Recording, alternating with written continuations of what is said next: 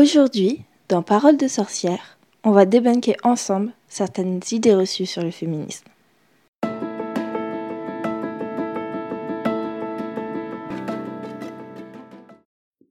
Le premier mythe sur le féminisme est qu'il est une guerre contre les hommes. Cet argument, souvent utilisé dans les médias, est une arme afin de décrédibiliser la cause féministe, mais surtout de désintéresser les hommes de celle-ci. Cette affirmation infondée est bien loin de la réalité. On peut affirmer qu'au contraire, le féminisme entraîne aussi des conséquences positives pour les hommes. C'est ce que Victoire Tuaillon affirme dans son livre Les couilles sur la table. Elle explique que le féminisme n'est pas une guerre contre les hommes, mais contre la domination masculine. Expliquons rapidement la différence. La domination masculine est selon Pierre Bourdieu un habitus donnant aux femmes et aux hommes un rôle prédéterminé dans la société. Du fait de cet habitus, les activités dites féminines deviennent extraordinaires lorsqu'elles sont réalisées par un homme. La domination masculine est ancrée dans notre société et transmise notamment au sein du cercle familial. Dès le plus jeune âge, une différenciation culturelle entre les genres est imposée via des phrases telles que pleurer c'est pour les filles, un petit garçon ou une petite fille ne devrait pas jouer à cela, etc. La domination masculine résulte d'une éducation imprégnée de violence, dans laquelle la sensibilité est refusée, voire moquée, et la femme considérée comme inférieure. C'est pourquoi la guerre contre la domination masculine est utile à toutes et tous. Bien entendu, cette lutte profite aux femmes car elle a pour objectif d'atteindre l'égalité au sein de la société, tout en effaçant les violences subies dès le plus jeune âge jusqu'à l'âge adulte, qui sont une conséquence directe de la domination masculine. Cependant, la fin de la domination masculine entraînerait aussi des conséquences positives pour les hommes. En y mettant un terme, il n'y aurait plus de virilité toxique, d'émotions ne pouvant être exprimées, ni de stéréotypes auxquels s'adapter par peur d'être rejeté par ses semblables masculins.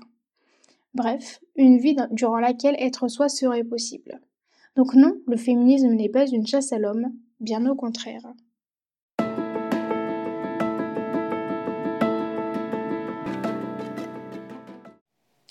De toute façon, le féminisme, ce n'est qu'une lubie du XXIe siècle.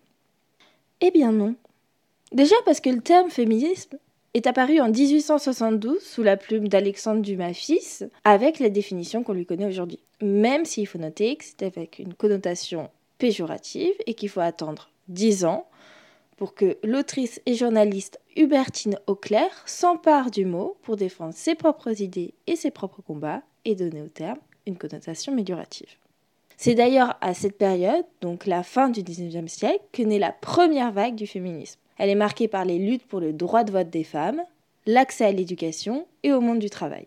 S'ensuit au XXe siècle ce qu'on appelle la seconde vague, qui se déroule des années 60-80, qui est toujours dans cette poursuite pour la lutte pour le droit des femmes, la liberté, peut-être plus marquée sur notamment la liberté sexuelle.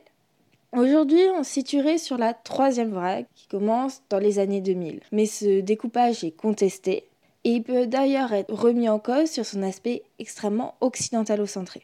En effet, il prend comme marque les grands événements des États-Unis et de l'Europe, mais nie un peu les avancées et évolutions dans d'autres parties du monde. Par exemple, chez les Naxis, un peuple d'Asie centrale qui adopte un système matriarcal et matrilinéaire depuis des siècles, ce découpage s'applique absolument pas. Ce même découpage nie finalement une partie du passé des femmes occidentales. Porte un regard finalement très sombre sur ce propre passé. Le 19e siècle a sans doute été l'un des siècles les plus contraignants pour les femmes, avec une augmentation qui a atteint son paroxysme et qui prend ses racines dès la Renaissance. En effet, par exemple, des siècles avant, au Moyen Âge, la vie des femmes était bien moins obscure que l'imaginaire public veut le croire. Les femmes travaillaient, que ce soit au champ, mais également sur les chantiers. On a notamment des traces de tailleuses de pierre sur des chantiers de cathédrales. Et il faut être d'accord sur le fait qu'elles ne bénéficiaient pas des mêmes droits et des mêmes places que les hommes au sein de la société, mais c'est pas pour autant que ce statut n'était pas débattu. Euh, des écrits féminisme de l'époque existent, et c'est notamment le cas de La Cité des Dames parue en 1405, écrite par Christine de Pisan. Ainsi, le féminisme n'est pas une invention du XXIe siècle, pas plus du XIXe siècle, même si c'est à cette période qu'on a mis des mots dessus. C'est un combat qui est mené par des générations de femmes et d'hommes à travers les siècles pour lutter contre les inégalités de genre.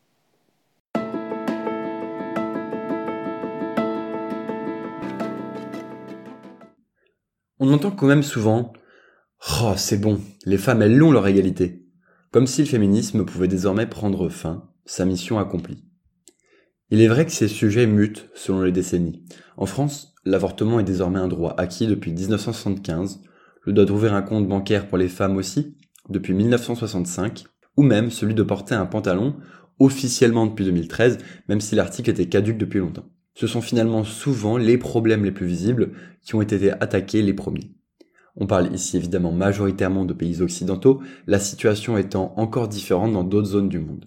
Pour prendre un exemple parmi tant d'autres, l'Arabie saoudite permet aux femmes saoudiennes de conduire depuis 2018 seulement. Alors je vous propose aujourd'hui de jeter un coup d'œil sur quelques inégalités importantes sur lesquelles on peut et on doit encore avancer dans la société d'aujourd'hui.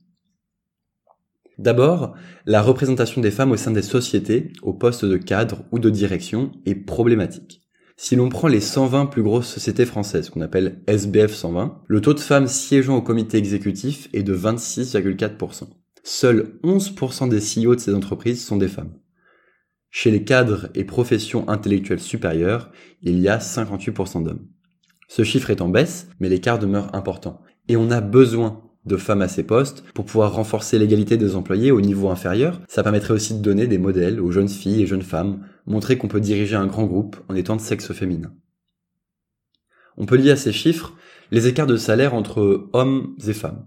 En moyenne, ces dernières gagnent 4% de moins à temps de travail et postes comparables en 2021 selon l'INSEE. Mais, on vient de le voir, en moyenne les femmes occupent moins de postes rémunérateurs vers lesquels on les oriente. Infirmières, nourrices, institutrices, femmes de ménage, autant de métiers qui payent peu et se prononcent presque qu'au féminin. En France, à temps de travail identique, le salaire moyen d'une femme est par conséquent 15% moins important que celui d'un homme. Le mal à la racine de ces chiffres, c'est les stéréotypes, que notre société patriarcale nous inculque dès notre plus jeune âge. Les représentations dans les films, les livres, l'orientation qu'on nous donne à l'école, les modèles que sont les parents et qui eux suivent des trajectoires souvent stéréotypées, que ce soit dans le comportement, les vêtements et évidemment les métiers. Une donnée pour moi fondamentale est le temps de travail domestique. L'écart entre les hommes et femmes n'est pas seulement important, il stagne depuis des décennies.